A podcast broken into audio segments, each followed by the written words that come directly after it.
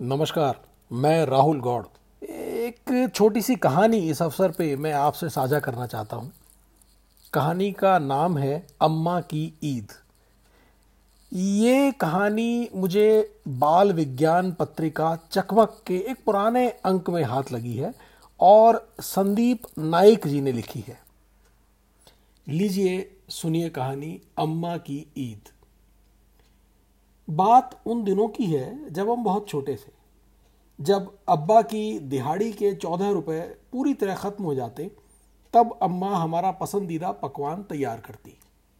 तरकीब ये थी कि सूखी रोटियों के टुकड़े कपड़े के पुराने थैले में जमा होते रहते हैं और महीनों के आखिरी दिनों में उन टुकड़ों की किस्मत खुलती। पानी में भिगोकर उन्हें नरम किया जाता।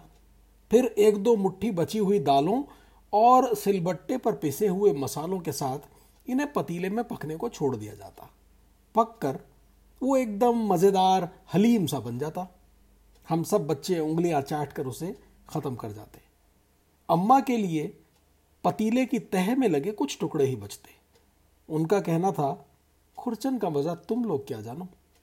अम्मा ऐसी सुगढ़ थी कि एक दिन गोभी पकाती तो अगले दिन उसी गोभी के पत्तों और डंठलों की सब्ज़ी बना देती। और ये कहना मुश्किल हो जाता कि गोभी मज़ेदार थी कि डंठलों की सब्ज़ी?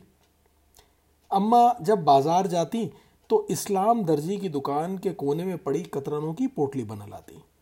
कुछ अरसे बाद ये कतरनें तकिए के नए गिलाफों में भर दी जाती, क्योंकि बकौल अम्मा, एक तो महँगी रुई और फिर रुई के तकियों में जरासीम, यानी कीटाणु, बसेरा कर लेते हैं।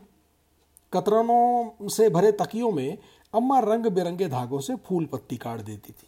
कभी जब लाड़ आ जाता तो कहती, तुम शहजादे, शहजादियों के तो नखरे भी निराले हैं। सोते भी फूलों पर सर रख कर हो। ईद के मौके पर मोहल्ले भर के बच्चे इस्लाम दर्जी से कपड़े सिलवाते। हम जिद करते तो अम्मा कहती कि वो तो मजबूरी में सिलवाते हैं, क्योंकि उनके घरों में किसी को सीना पिरोना ही नहीं आता। मैं तो अपने शहजादे, शहजादियों के लिए हाथ से कपड़े सिलूँगी। अलविदा जुमा के मुबारक दिन पर अब्बा सफ़ेद के तीन और फूलदार छींट के दो आधे आधे थान जाने कहाँ से खरीद कर लाते? सफ़ेद थान में से अब्बा और तीनों लड़कों के और छींट के थान से चारों लड़कियों और अम्मा के जोड़े कटते। हम सबको सुलाने के बाद अम्मा सहरी तक ताहिरा आपा से मांग कर लाई मशीन पर सिलती। ताहिरा आपा हर साल इस शर्त पर मशीन देती कि उनका और उनके मियाँ का जोड़ा भी अम्मा सी के देंगी। हम भाई बहन जब थोड़ा और सयान हुए तो अजीब सा लगने लगा कि मोहल्ले के सारे बच्चे बच्चियाँ तो नए नए रंगों के अलग अलग चमकदार से कपड़े पहनते हैं, मगर हमारे घर में सब एक ही तरह के। मगर अम्मा के इस जवाब से हम मुतमिन हो जाते कि एक से कपड़े पहनने से कुनबे में मोहब्बत कायम रहती है। और फिर ऐसे चटक मटक कपड़े का आखिर क्या फ़ायदा? जिन्हें ईद के बाद तुम इस्तेमाल ही ना कर सको। ईद उल फितर पर अब्बा, हम सब भाई बहनों को एक एक मकई वाला एक बड़ा सिक्का देते थे। इसके इंतज़ार और खर्च करने का प्लान बनाने में चाँद रात आँखों में ही कट जाती। सुबह सुबह नमाज़ के बाद हमारी खरीदारी शुरू हो जाती। हम सबसे पहले फूलचंद के ठेले से एक एक पन्नी वाला चश्मा लेते। इसे पहनकर ज़मीन पर गड्ढा गड्ढा दिखता। फिर सब लाल जबान चूरन और इमली खरीदते। वहीं बगल में सजे मिट्टी के खिलौनों को बस छू कर ही खुशी ज़ाहिर कर लेते एक बांसुरी लेता, दूसरा गुब्बारा, तीसरा लट्टू। फिर सब आपस में छीना झपटी करते।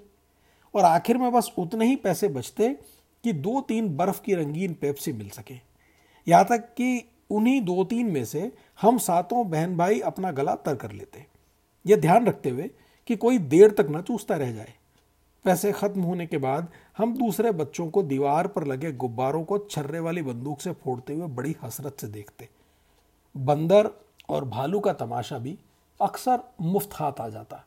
बड़े वाले गोल से झूले में बैठने से हम सब डरते थे और उसका टिकट भी बहुत महँगा था। बकरा ईद को सबके यहाँ कुर्बानी होती, सिवाय हमारे।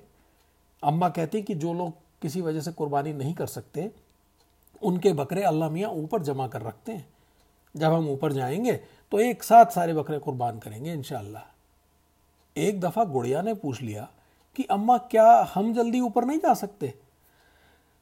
हर सवाल पर मुतमिन कर देने वाली अम्मा चुप सी हो गई और हमें सहन में छोड़कर इकलौते कमरे में चली गई।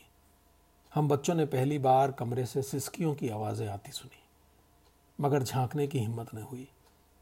समझ में न आया कि आखिर गुड़िया के सवाल में रोने की क्या बात थी? कोई छः सात महीने बाद एक दिन अम्मा बावरची खाने में काम करते करते गिर पड़ी। अब्बा काम पर थे और हम स्कूल में। घर आकर पता चला कि ताहिरा आपा अम्मा की चीख सुनकर दौड़ी दौड़ी आई थी और गली के नुक्कड़ वाले डॉक्टर शमशाद को बुला लाई थी। डॉक्टर ने कहा कि अम्मा का दिल कोई हरकत नहीं कर रहा है। जनाजे के बाद एक रोज़ गुड़िया ने मेरा हाथ ज़ोर से पकड़ लिया और ये कहते हुए फूट पड़ी कि खुद तो ऊपर जाकर अगली ईद पर अकेले अकेले बकरे काटेंगे और हमें यहीं छोड़ गई। ओह, अम्मा। ये कहानी यहाँ समाप्त। बोलती कहानियों के अगले अंक में आपसे जल्दी मिलूँगा। तब तक के लिए आज्ञा दीजिए। नमस्कार।